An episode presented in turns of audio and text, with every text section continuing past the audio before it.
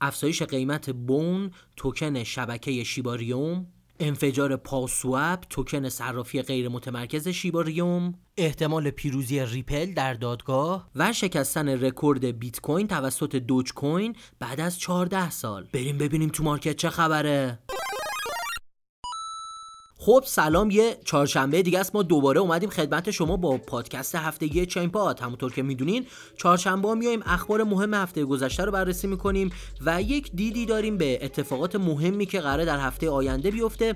پس سریعتر بریم ببینیم که این هفته چه خبرایی بوده و چه سر و صداهایی توی market بوده. اما اگر طرفدار trade و معاملات futures هستید می‌تونید از صرافی مکسی استفاده کنید که نیاز به احراز هویت نداره و با ثبت نام از لینک ما 15 درصد تخفیف 25 دلار bonus تتر و کلی جایزه دیگه خواهید گرفت. لینک ما هم زیر همین پادکست داخل یوتیوب هست. اگر لینک رو پیدا نکردین به پیج اینستاگرام ما با آدرس IRBLC پیام بدین و از اونجا می‌تونین لینک ها رو دریافت کنین. اما بریم به خبر اول در رابطه با بون. با بون شروع کنیم. بون شیبا اینو که قیمتش 21 درصد افزایش پیدا کرد. همونطور که می‌دونین بون توکن حاکمیتی شیباریومه و به عنوان gas fee داخل شبکه شیباریوم استفاده میشه.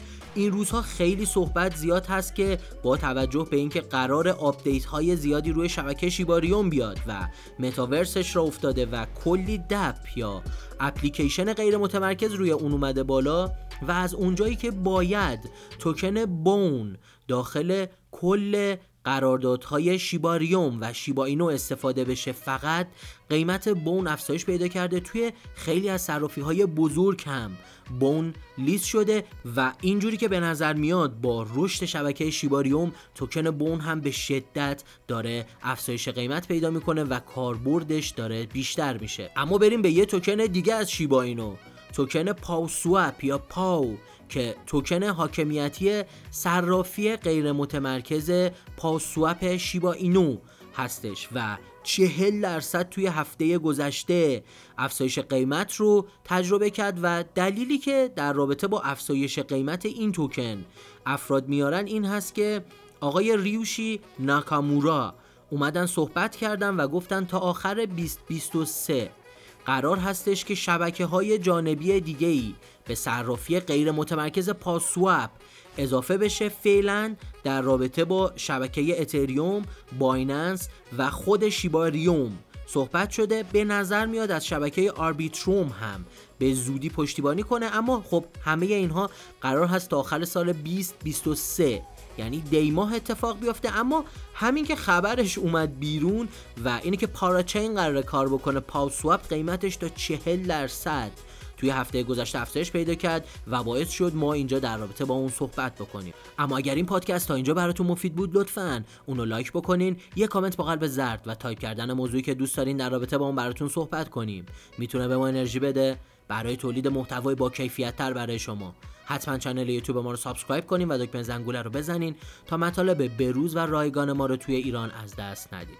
اما بریم به ادامه پادکست. خب یه خبر خیلی trend در رابطه با دوج کوین اومد بیرون و گفتش که transaction اش parabolic شدن. یعنی تراکنش های شبکه دوج کوین به صورت نجومی افزایش پیدا کردن. اتفاقی که افتاد و یک رکورد 14 ساله رو شکون دوج کوین نزدیک 20 هزار تا تراکنش توی یک روز روی دوج کوین انجام شد که یه همچین اتفاقی توی 14 سال گذشته روی هیچ ارزی نیفتاده بود و تونست با رکورد دو میلیونی خودش توی جابجایی رمز ارز در یک روز رکورد عجیب غریب 14 ساله بیت کوین رو بشکونه و هیچ meme coin ی تا حالا نتونسته بود به اندازه دوج کوین توی یک روز توی 20 هزار تراکنش دو میلیون دلار رو جابجا کنه و خیلی سر و صدا کرد. دوباره دوج کوین trend market شد و خیلی ها شروع کردن و هجوم آوردن به خریدن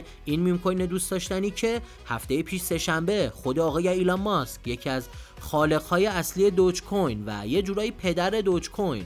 اومدن گفتن که زیاد دوج کوین نخرین کل سرمایهتون رو meme coin و دوج کوین نخرین و فقط مقدار خیلی کمی کمتر از 5 تا 10 درصد از سرمایه خودتون رو به meme coin هایی مثل دوج کوین اختصاص بدین. اما بریم به خبر بعدی در تو ریپل که یه جورایی بازار رو کلا گرفته این روزها. همش خبر از دادگاه ریپل و اینجوری که مشخصه FOMO بازار.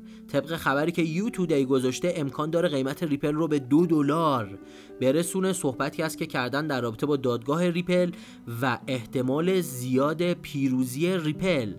الان قیمت ریپل تقریبا 48 سنته. به عنوان هدف اول 55 و 65 سنت توی تحلیل ها در نظر گرفته شده اما به نظر میاد که اگر از یک دلار بگذره به راحتی می‌تونه به دو دلار برسه. این تحلیلی که جناب آقای جان ای دیتون یک. روی توییتر کرده. ایشون یکی از تحلیلگرهای بازار هستن و می‌تونین برین داخل توییترش تحلیلش رو بخونین.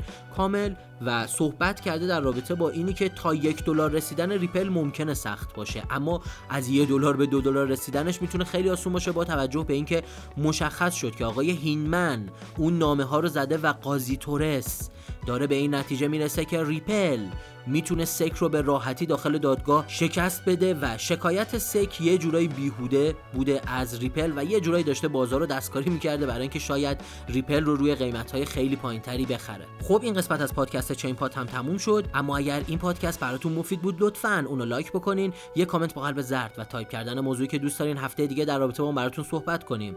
می‌تونه به ما انرژی بده برای تولید محتوای با کیفیت تر برای شما. حتما channel یوتیوب ما رو subscribe کنین و دکمه زنگوله رو بزنین تا برنامه های بروز و رایگان ما رو توی ایران از دست ندین. تا برنامه بعدی بدرود.